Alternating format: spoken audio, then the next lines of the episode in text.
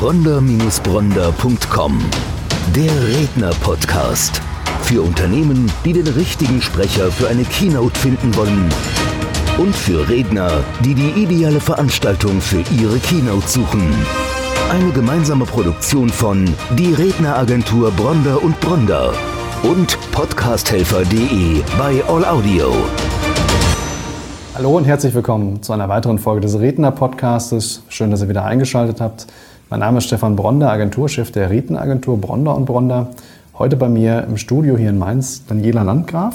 Hallo Daniela, grüße dich, schön, dass du da bist. Hallo Stefan, danke für die Einladung. Sehr gerne. Daniela Landgraf, Autorin, Keynote-Speakerin, Trainerin und das Spannende an der Geschichte, das muss ich gleich mit starten, weil es ist wirklich außergewöhnlich. Du hast das Tourette-Syndrom mhm. und du gehst trotzdem auf Bühnen. Mhm. Das ist wahnsinnig spannend. Erzähl mal, wie, wie, wie, wie hat man das, kriegt man das unter Kontrolle? Ich meine, in gewisser Weise schon. Also wie funktioniert das? Die Frage ist genau richtig formuliert. Du kriegst es unter Kontrolle, je weniger du es kontrollierst. Und das ist das Spannende. Ich habe so in meinen ersten drei, vier Lebensjahrzehnten tatsächlich immer versucht, meinen Körper zu beherrschen, habe immer versucht, mit allen möglichen Techniken es nicht zuzulassen und habe sehr oft in meinem Leben zu hören gekriegt, irgendwas wirkt an dir nicht authentisch. Mhm. Und ich habe mich immer gefragt, was denn? Ich bin noch wie ich bin. Ich, ich bin noch so. Mhm. Und bin lange Zeit nicht darauf gekommen, dass das genau diese krampfhafte Beherrschung des Körpers ist, zumal ich auch erst mit 30 eine Diagnose bekommen habe. Und vorher habe ich mich immer gefragt, bin ich eigentlich der einzige Mensch auf dieser Welt, der seinen Körper nicht beherrschen kann? Warum haben das andere nicht? Warum müssen andere keine Grimassen ziehen, sich umdrehen oder komische Bewegungen machen? Und das hat natürlich ganz, ganz viel mit dem Selbstwert seiner Zeit gemacht. Okay. Ist das plötzlich aufgetreten? Hast du das Nein, schon als das Kind gehabt? Gemacht. Das hast du schon immer gehabt. Und das ist dann immer so mit, mhm. mitgeflossen bis zu dem Moment, wo du eben diese Erfahrung gemacht hast. Richtig, also schon als Kind wusste ich es, du merkst es auch, du merkst, wenn die Ticks kommen und du merkst, dass du irgendwie anders bist als andere. Und ich habe als Kind und Jugendliche immer so getan, als wenn ich selber gar nicht merke, weil ich wollte ja nicht irgendwie anders sein als mhm. andere. Und mhm. was machst du, wenn du irgendwo unbedingt dazugehören mhm. möchtest? Du bist sehr bedürftig, willst immer mhm. dabei sein und wie reagieren Kinder? Mhm. Abstand.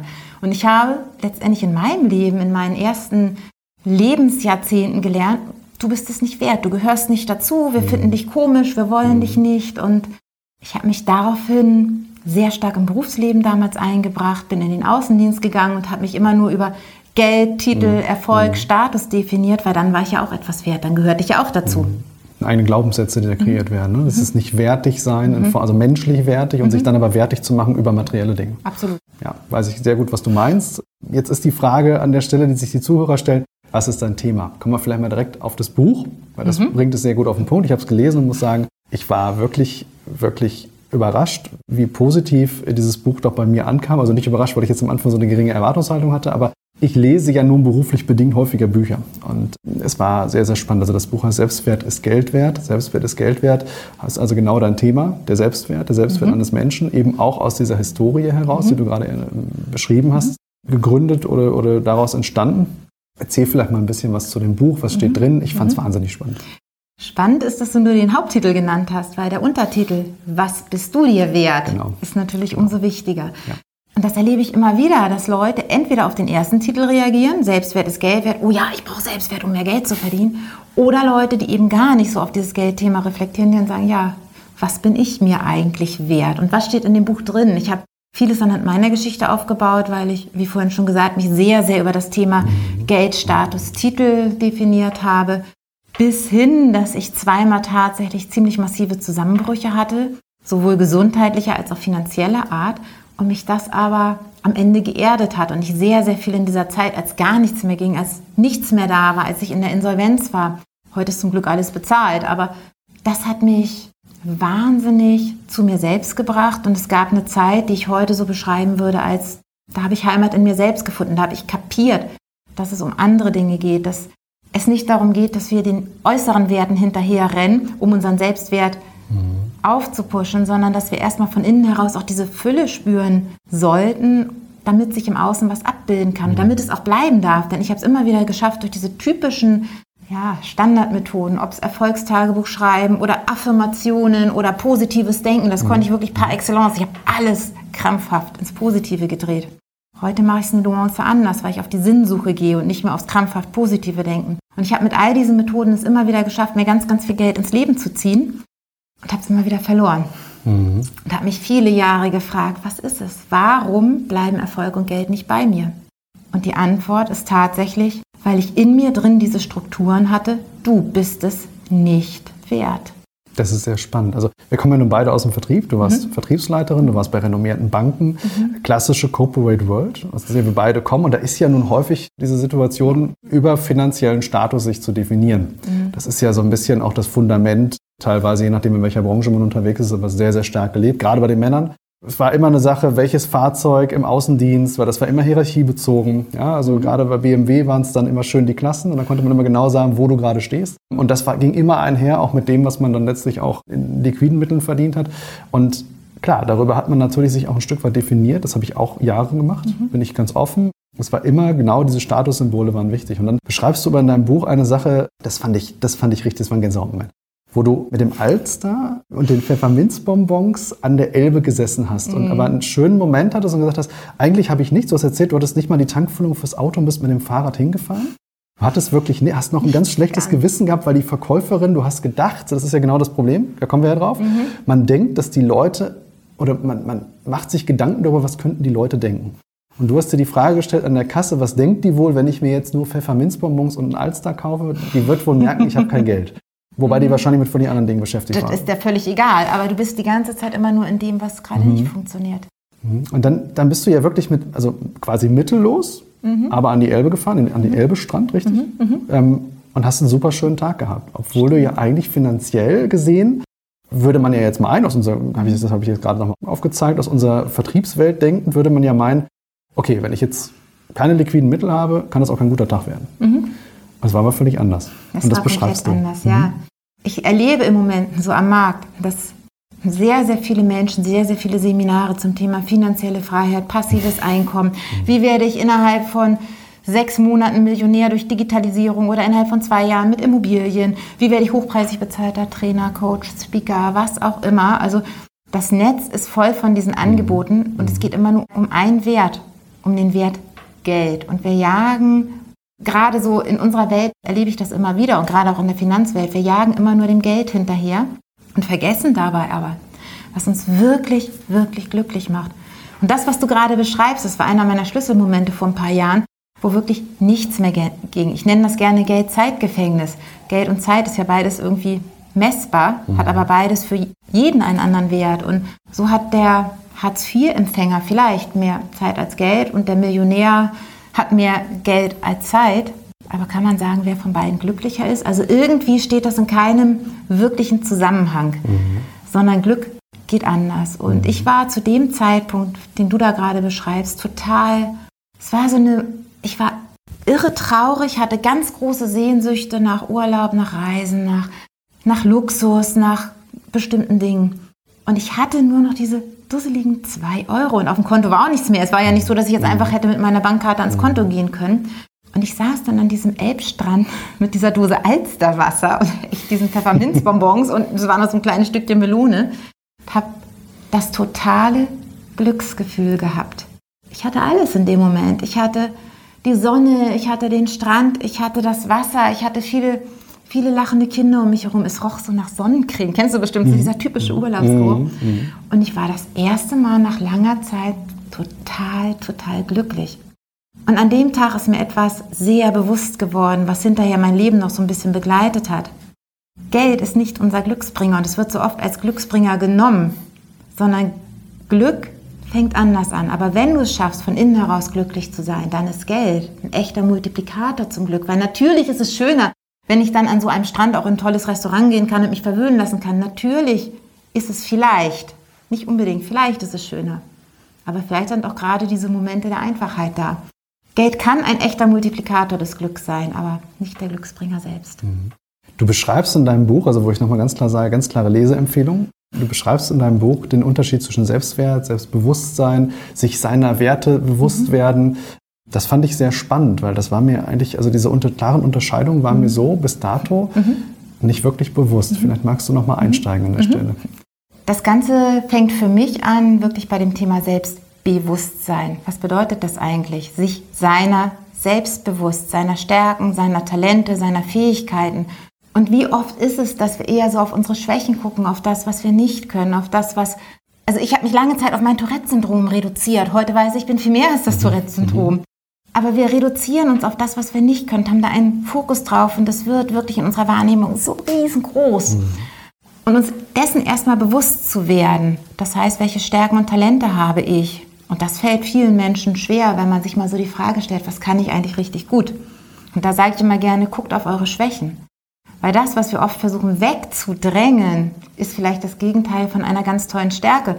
Auch da nehme ich gerne so mein eigenes Beispiel. Ich habe früher mich über mein Chaos geärgert, dass ich so unstrukturiert und chaotisch bin. Heute weiß ich, es ist nur eine Form der Kreativität. Heute nutze ich diese Kreativität zum Schreiben, zum, für meine Vorträge, für all die Dinge, die ich mache, für meine Seminare. Und mir fällt immer irgendwas ein. Und darauf bin ich heute stolz, richtig stolz, dass mir immer irgendwas mhm. einfällt.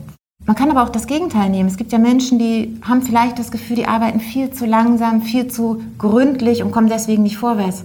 Ganz ehrlich, ich bin glücklich, dass es diese Menschen gibt, weil die machen heute meine Buchhaltung, mein Lektorat, mein Korrektorat. Also wirklich das, wo wir vermeintliche Schwächen haben, da mal hinzuschauen, zu gucken, ob das nicht Stärken sind. Das ist dieses Bewusstsein, aber auch das Bewusstsein darüber, über die Körperlichkeit, wie fühle ich mich gerade, achtsam sein mit seiner Umwelt. Und wenn ich dann in diesem Bewusstsein, in diesem Selbstbewusstsein bin, dann kann ich anfangen, diesen auch zu vertrauen. Wenn ich meine Stärken kenne, kann ich anfangen, mir selbst zu vertrauen. Und nur wenn ich mir selbst vertraue, können mir letztendlich auch andere vertrauen. Weil wie sollen mir andere vertrauen, wenn ich mir selber nicht vertraue? Und aus diesem Wissen meiner Stärken heraus und diesem Vertrauen kann ich ein Wertegefühl entwickeln. Mein Selbstwert, was bin ich eigentlich mhm. wert? Und was darf ich, was darf ich nicht? Welchen Preis darf ich beispielsweise nennen? Jetzt kommen wir mal wieder auf das Business. Mhm. Welchen Preis darf ich nennen? Was bin ich wert? Aber auch, welche Werte lebe ich? Denn was bringt es, wenn ich vielleicht unbedingt einen Kunden haben möchte, aber unsere Werte passen nicht zusammen und wir arbeiten dann so aneinander vorbei. Mhm. Das heißt, wenn ich mir meine eigenen Werte und meines eigenen Wertes bewusst bin, dann klappt das auch mit der Kommunikation ganz anders. Und dann kann ich auch andere Menschen in ihrer Wertigkeit lassen und wertschätzen. Das ist für mich alles, das greift ganz, ganz toll ineinander für mich. Und dann kann ich, wenn ich das alles habe, kann ich mit einer gewissen Selbstsicherheit auftreten. Genau, das ist der Punkt. Also ich habe durch das Buch gelernt, dass natürlich durch die eigenen Glaubenssätze, durch die eigenen Gedanken sehr viel geprägt wird, was, was die Ausstrahlung angeht, also Körperhaltung, die Art und Weise, wie man spricht. Und dass das wiederum letztlich der Motor dafür ist, was, was erreichst du wirklich. Und sehr, sehr spannend. Jetzt, jetzt weiß ich, es kommt noch ein weiteres Buch. Es ist noch was in Planung. Gibt es schon ein Veröffentlichungsdatum? Ja. Gibt es schon? Ja, also laut, ich habe heute gerade mit meinem Verleger telefoniert. Angestrebt ist Mitte Juli. Wahrscheinlich mhm. kann man schon so ab Anfang bis Mitte Juli es bei Amazon bestellen und mhm. in gedruckter Form wird es wahrscheinlich ab Mitte Juli vorliegen. Ja. Da geht es noch mal ein Stück weiter. Also wir waren jetzt in dieser rein mhm. faktischen Welt, in dieser mhm. klassischen Corporate World. Jetzt gehen wir einen Schritt weiter. Ja. Du hast gesagt, also wir hatten vor, im Vorfeld ein Gespräch, und hast du gesagt, da, da lasse ich richtig die Hosen runter. Also da geht es nochmal so richtig ans Eingemachte. Ja. Vielleicht magst du schon mal so einen kleinen Ausblick mhm. geben, wo geht die Reise hin? Mhm. Also das Buch heißt Raus aus der Krise rein ins Leben, der Weg zur mentalen inneren Stärke. Und mein Leben war tatsächlich, heute sage ich dankenswerterweise, weil sonst würde ich heute nicht über dieses Thema reden, sehr, sehr stark begleitet von vielen Krisen. Ob es Todesfälle waren, ob es ein eigener Burnout war, ein schwerer Bandscheibenvorfall, der mich monatelang aus dem Verkehr gezogen hat oder tatsächlich dieses Thema Insolvenz. Ich habe sehr viele Themen durch, bis hin, als so dieses ganze Teil der Tränen durchlaufen war, Nachdem ich also diese ganze Insolvenzkiste durch hatte, ging dann in Folge auch noch meine Ehe auseinander, weil mein Ex-Mann und ich, wir haben uns so auseinanderentwickelt und er ist so in diesem typischen Leid- und Opferding stecken geblieben und ich habe irgendwann angefangen, diese Chancen zu sehen und der Chancenblick, die Sinnsuche etc., die macht ganz, ganz viel mit uns. Und ich habe mich dann wirklich hingesetzt und mich gefragt, was war es eigentlich wirklich, was mich hat immer wieder aufstehen lassen? Welche inneren Motoren, was kann ich da vielleicht anderen mitgeben. Und ich habe so zwei, drei kleinere Modelle da auch in meinem neuen Buch aufgestellt, wo ich sage, das ist zumindest in meiner Wahrheit, in meiner Wahrnehmung, weil Wahrnehmung, Wahrheit ist ja auch immer, kann ja sehr unterschiedlich sein, das, wie wir schaffen können, in unsere eigene Stärke, in unsere ja, innere mentale Stärke zu kommen. Mhm. Jetzt weiß ich, also wir kommen ja beide ursprünglich, habe ich gesagt, aus dem Vertrieb, also mhm. diese klassische Corporate World, die klassische Geschäftswelt. Bei mir ist das noch gar nicht lange her. Es ist erst eigentlich seit, seit, einigen Wochen, wo ich mich damit stärker beschäftige. Aber ich weiß, du beschäftigst dich schon längere Zeit stark mit dem Thema der Spiritualität. Sehr, sehr spannend. Also anfangs habe ich immer geglaubt, da muss ich jetzt mal so mit meinen eigenen Vorurteilen aufräumen. Wenn es so um spirituelle Dinge geht, um quantenphysische Dinge, habe ich gedacht, die haben alle lange Haare, einen langen Bart, tragen Amulett und gucken in Glaskugel. Weit gefehlt. Also ich bin da wirklich am Anfang auch mit sehr, sehr großer Skepsis rein. Mittlerweile hat sich das bei mir komplett ins Gegenteil verkehrt. Also weil dann wirklich Momente kamen, wo ich gemerkt habe, tatsächlich auch mit so einer Beweislast. Also man hat mir wirklich Dinge aufgezeigt, wo ich die ich dann wirklich selber gespürt und erfahren habe. Und das ist unwahrscheinlich spannend. Und ich weiß, deine langfristige Vision ist ja, das mit dem Business zu mhm. verbinden. Also wirklich diese klassische faktische Welt mit den spirituellen Anteilen. Mhm.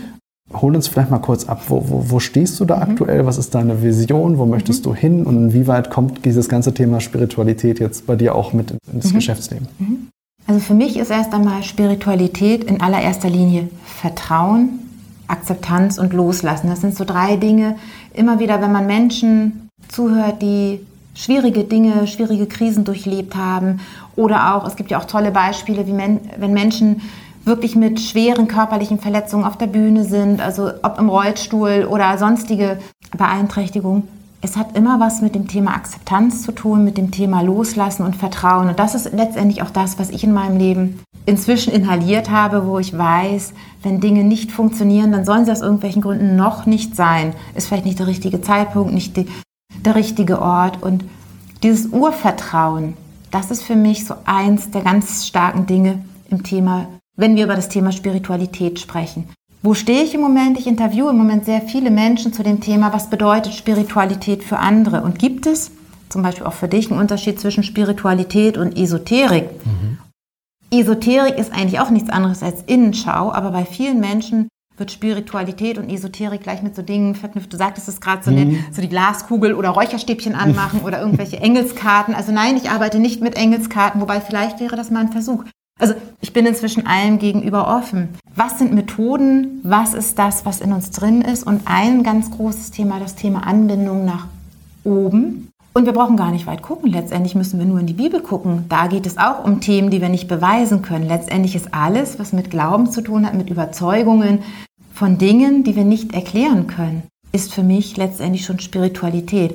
Und da bin ich gerade am gucken, wie kann man vielleicht auch diese Themen ins Business übertragen. Gerade dieses Thema Vertrauen, das Thema Akzeptanz, dass manche Dinge einfach so sind, wie sie sind. Und es hat auch viel mit dem Miteinander der Menschen zu tun.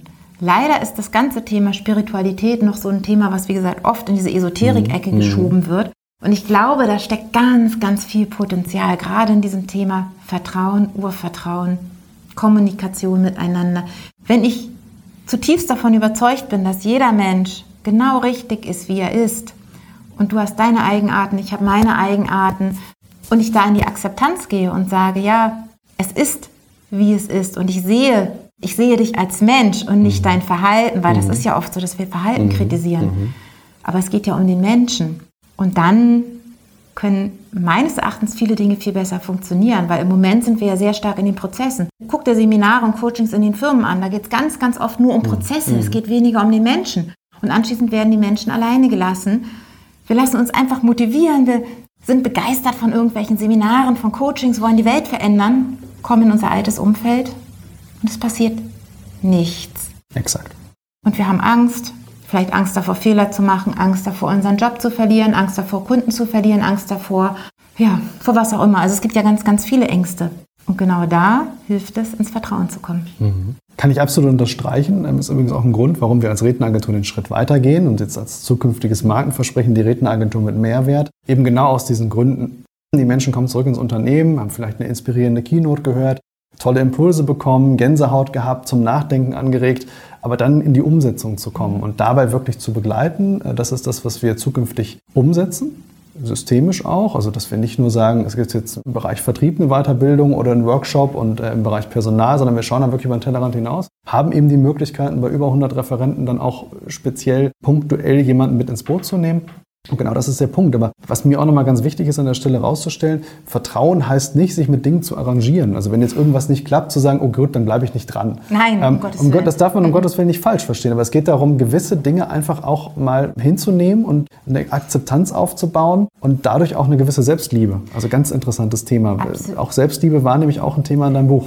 Absolut. Mhm. Und da vielleicht darf ich jetzt noch mal kurz so auf mein neues Buch. Da ist Gerne. zum Beispiel auch mhm. ein Modell, was heißt ein Modell, also eine ja, ein Thema drin. Wir trennen zu oft unseren Geist und unsere, nennen Sie es Seele, nennen Sie es Herz. Also wir trennen so oft unseren Kopf von dem, was in uns drin ist. Und für mich gibt es drei Wege. Es gibt einmal den Herzens- oder Seelenweg. Mhm. Und den hören wir oft nicht, weil die Stimmen im Außen sind oft so laut. Wir lassen uns so sehr berieseln, dass wir das in unserem Inneren nicht hören können. Mhm. Und da können wir letztendlich über Meditation oder über andere ja, Methoden rankommen, wirklich mal auf unser Innerstes zu hören. Und wenn wir dann wissen, was unser Seelenweg oder Herzensweg ist, dann brauchen wir den Kopf für die Umsetzung. Und das ist so dieser Kopfweg. Und wenn wir nur im Kopfweg sind, und jetzt bin ich wieder bei dem Thema, wir rennen nur dem Geld hinterher, wenn wir nur im mhm. Kopf sind, nur an, nach Umsatz, Umsatz, Umsatz, dann zeigt sich oft das Ganze irgendwann auf der körperlichen Ebene. Und das nenne ich dann Körperweg, weil wenn der Körper krank wird oder im Ungleichgewicht ist, dann ist irgendwas zwischen, meines Erachtens, zwischen Kopf und Seele im Ungleichgewicht. Mhm. Und wenn wir schaffen, wirklich mal darauf zu hören, was wir wirklich wollen, und dann unseren Kopf zur Umsetzung nutzen und uns nicht irgendwie, weil es wäre genauso falsch, sich auf die Couch setzen und sagen, liebes Universum, liefer mir mal. Das Universum liefert leider nicht. nicht, wenn ich nicht was dafür tue. Ich muss überzeugt sein, dass es der richtige Weg ist. Ich muss in die, ich muss auch was dafür tun. Ich möchte was dafür tun. Das ist auch wieder so eine, mhm. so eine Sache, welche Worte mhm. nimmst du. Mhm. Und dann, wenn wirklich so der Kopf mit der Seele oder dem Herzen im Einklang ist, dann ist auch der Körper gesund. Und das ist für mich so ein ganz, ganz wichtiges Indiz. Das ist spannend, dass du das sagst, weil äh, nochmal, du kommst ja ehemalige Vertriebsleiterin im Bankenumfeld. Jetzt ist nicht despektierlich, aber ich weiß selber, die Finanzbranche, die ist schon sehr hart. Ja. Und da wird ganz klar nach Leistung bezahlt. Und mhm. wenn dann jemand, der das erlebt hat, dann eben diese Sicht eröffnet und sagt, naja, also Körper und Geist hängen zusammen und, und äh, das hängt mit zusammen, was ich, was ich denke, was ich fühle, Seele mit reinbringt, mit reinspielt, dann hat das eine andere Wertigkeit, als wenn es jemand ist, der im Ursprung in, aus der spirituellen Ebene kommt. Deswegen an der Stelle nochmal ganz deutlich darauf hingewiesen, wir sehen als Agentur auch mittlerweile Verbindungen, dass sich viele Unternehmen diesen weicheren Themen öffnen. Was aus meiner Sicht ganz, ganz wichtig ist. Ich habe in den letzten Wochen da auch viele Erfahrungen machen dürfen. Und das ist sehr, sehr spannend, gerade diesen Schritt weiterzugehen und nicht nur diese faktischen Themen, nicht, nicht nur Umsatz im, im, Auge zu haben, sondern auch mal die weicheren Themen, die häufig dahinter liegen, mhm. warum es überhaupt Blockaden gibt. Jetzt hast du gerade gesagt, wenn ich seelische Probleme habe, schlagen die sich häufig auf den Körper nieder. Ich habe vor ein paar Wochen einen sehr interessanten Satz gehört, der, der hieß, die Seele sagt zum, zum Kopf, sagt du es ihm, auf mich hört er nicht. Oder, der, oder andersrum. Es war der Körper sagt, der, der, der Seele sagt du es ihm, auf mich. Jetzt ganz raus. Die Seele sagt dem Körper, weil dann nur dann macht Sinn, die Seele sagt dem Körper, sagt du es ihm, auf mich hört er nicht. Das heißt, du, du reagierst mit, mit körperlichen Beschwerden auf ein seelisches Leiden. Ja. Und umgekehrt, wenn wirklich mal Dinge sind, wenn du zum Beispiel gerade auch aufgrund eines Unfalls vielleicht aus dem Verkehr gezogen worden bist, also mhm. einmal so mhm. zu fragen, Gibt es vielleicht einen höheren Sinn da drin? Bin ich vielleicht gerade ausgebremst worden, aus welchen, welchen Gründen auch immer? Mhm. Kann ja auch sein, ich kann es nicht beweisen, aber manchmal ist das so. Und dann wirklich aus dieser körperlichen Geschichte heraus auch drüber nachzudenken, was ich vielleicht in meinem Leben verändere. Also da kann der Körper sowohl der Seele Informationen geben als auch dem Kopf. Kommt jetzt nicht ganz von ungefähr. Ich weiß, traumatisches Erlebnis. Du hast vor nicht allzu langer Zeit einen schweren Unfall gehabt. Hast also ähnlich eine Situation durchlaufen und du hast mir auch im Vorfeld erzählt von deinen Gedankengängen im Krankenwagen. Mhm. Erzähl vielleicht mal kurz, was war es für ein Unfall, was ist passiert? Mhm. Also erstmal laut Ärzten dürfte ich hier jetzt gerade nicht stehen. Da wäre ich ja noch wahrscheinlich noch irgendwo im Krankenbett. Der Unfall ist ja jetzt ungefähr vier Monate her. Das war ein Reitunfall. Und zwar hat das am Stand, Strand stattgefunden. Da war eine riesengroße, also er kam wirklich aus dem Nichts eine riesengroße Welle. Gut, wenn man, man hätte es ahnen können, weil das Wasser war sehr, sehr weit weg. Mhm ich wusste nicht, dass das so der Anfang einer riesengroßen Welle, ähnlich einer Tsunamiwelle mhm. sein könnte. Mhm. Und irgendwann kam diese Welle. Hier war ein Zaun, so auf der Seite, und von hier kam die Welle. Und ich war mit dem Pferd genau dazwischen. Mein Pferd ist in Panik geraten.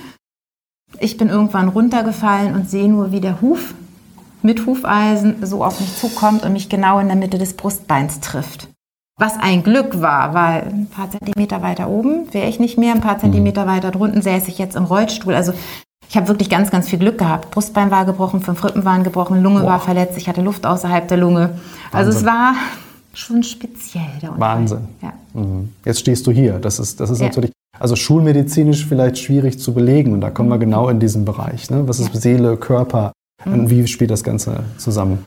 Dann gab es die Situation im Krankenwagen. Du bist dann irgendwann abgeholt worden? Genau, ich bin abgeholt worden. Ich war dann auch auf der Intensivstation und ja, da war, da ist was sehr Besonderes passiert. Also ich war irgendwie so im halb wach, halb Schlafzustand und ich hatte plötzlich die Frage im Kopf, die von irgendwoher kam. Möchtest du in diesem Körper bleiben oder möchtest du einen neuen Körper haben? Und ich habe in dem Moment gar nicht gezögert. Für mich war das völlig klar, welche Antwort ich gebe. Völlig klar. Und danach hatte ich sofort die Information, dann wirst du auch wieder vollständig gesund. Und es ist tatsächlich in einer medizinisch nicht erklärbaren, rasenden Geschwindigkeit gegangen. Ich habe aber auch, also das ist auch so ein Ding, wo bist du mit deinem Fokus? Bist du bei den schönen Dingen? Ich habe also wirklich dann morgens rausgeguckt und habe der Natur Hallo gesagt, habe mich gefreut darüber, dass ich lebe, habe versucht, einen Sinn zu sehen, was macht dieser Unfall mit mir. Habe also relativ früh schon angefangen, da auf Sinnsuche zu gehen, vor allen Dingen, weil es zu einem Zeitpunkt passierte, wo mein Leben eigentlich ganz, ganz wunderbar ist. So, es, es läuft gerade alles, es ist gerade ganz mhm. fantastisch und dann wirst du nochmal so rausgehauen. Mhm. Und ich bin fest davon überzeugt, wenn ich im Leid gewesen wäre, wenn ich also jedem erzählt hätte, ach, wie dolle Schmerzen ich habe und wie doch alles weh tut, dass mhm. ich dann noch lange nicht gesund wäre. Und es gab aber auch kuriose Situationen, weil eine Freundin von mir sagte dann so sinngemäß, oh, du hast das gut, du scheinst ja gar kein Schmerzempfinden zu haben ich leide ja schon tagelang, wenn ich Kopfschmerzen habe. Da habe ich nur gesagt, ja, nur weil ich nicht drüber erzähle, heißt das nicht, dass ich nicht Schmerzen habe. Hat aber auch viel mit Dankbarkeit und Achtsamkeit zu ja. tun, also die Dinge, die positiven Dinge ja. trotzdem zu ja. sehen, obwohl es einem gerade nicht gut geht. Und genau das, was du sagst, eben nicht ins Jammern zu verfallen, mhm. gerade in solchen Situationen. Mhm. Und du hast ja nun auch eine, eine, Lebensgeschichte, wo du häufig Punkte hattest, das aus dem Buch nochmal ganz klar hervorgeht. Wenn du dich da hättest fallen lassen und wärst ins Jammern verfallen, wärst du heute nicht hier, würden wir nicht hier stehen. Letztlich durch den Unfall, ganz klar, würden wir auch, würdest du physisch mhm. heute nicht hier stehen.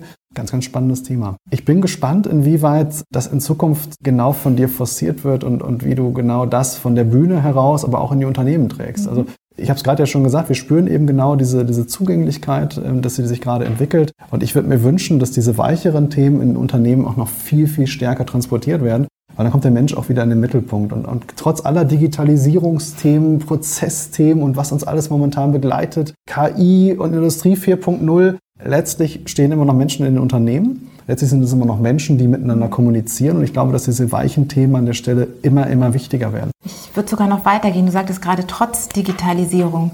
Ich denke, gerade aufgrund der Digitalisierung, der künstlichen Intelligenz etc. ist es wichtig, denn die künstliche Intelligenz wird irgendwann Aufgaben übernehmen, die wir nicht mehr, also die werden einfach Aufgaben übernehmen. Und viele Menschen haben ja auch da Ängste davor, ihren Arbeitsplatz zu verlieren. Aber gerade da brauchen wir Menschen, die mit Menschen agieren, die der künstlichen Intelligenz dann vielleicht, also wir müssen sie ja auch irgendwo bedienen und gerade diese Themen wie, wie Empathie, Wertschätzung, wie Zugewandtheit, wie mhm. Trost, auch ganz, ganz wichtig, wenn du irgendwo traurig bist, dass jemand da ist, der dich tröstet. Also all diese menschlichen Themen, die werden, glaube ich, in der zukünftigen Welt eine sehr, sehr viel größere Rolle mhm. spielen und auch Verständnis. Jetzt, ich könnte jetzt ein neues Fass aufmachen mit den Generationenkonflikten. Was machen die Babyboomer und Generation X und Y? Was passiert da gerade mit der Generation Z, die ja nun ganz andere, in einer ganz anderen Welt schon groß geworden ist? Da gibt es Riesenkonflikte. Und gerade da ist das Thema Wertschätzung, Akzeptanz und diese menschlichen Werte, die werden immer wichtiger. Mhm. Wir merken das ähm, auch bei Anfragen hinsichtlich Keynote Speaking. Also dadurch, dass natürlich die hauptsächliche Kommunikation in Unternehmen intern, aber auch mit Kunden und Lieferanten über E-Mail, über Telefon, über Videochat läuft, ist es ganz wichtig, dass eben bei, bei Firmenveranstaltungen auch ein Keynote-Speaker spricht und dass man anschließend ins Networking kommt. Und eben über diese Verbindung, dass da jemand ist, ein Mensch, der eben dann auch nicht zugeschaltet ist über eine Videoleinwand oder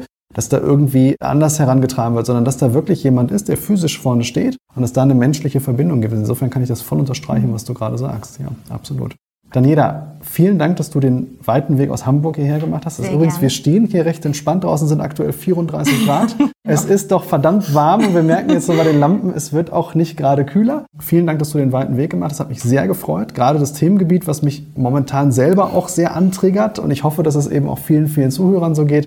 Und ich bin da ganz fest von überzeugt, dass wir da in Zukunft noch eine Menge Impulse in Unternehmen sehen, die eben genau diese Themengebiete auch dann ja, weitertragen und, und weiter steuern. Das wäre wunderbar. Und ich möchte mich bei dir bedanken für die Einladung hierher. Vielen lieben Dank. Bronder-Bronder.com Der Redner-Podcast. Für Unternehmen, die den richtigen Sprecher für eine Keynote finden wollen und für Redner, die die ideale Veranstaltung für ihre Keynote suchen. Eine gemeinsame Produktion von Die Redneragentur Bronder und Bronder und podcasthelfer.de bei All Audio.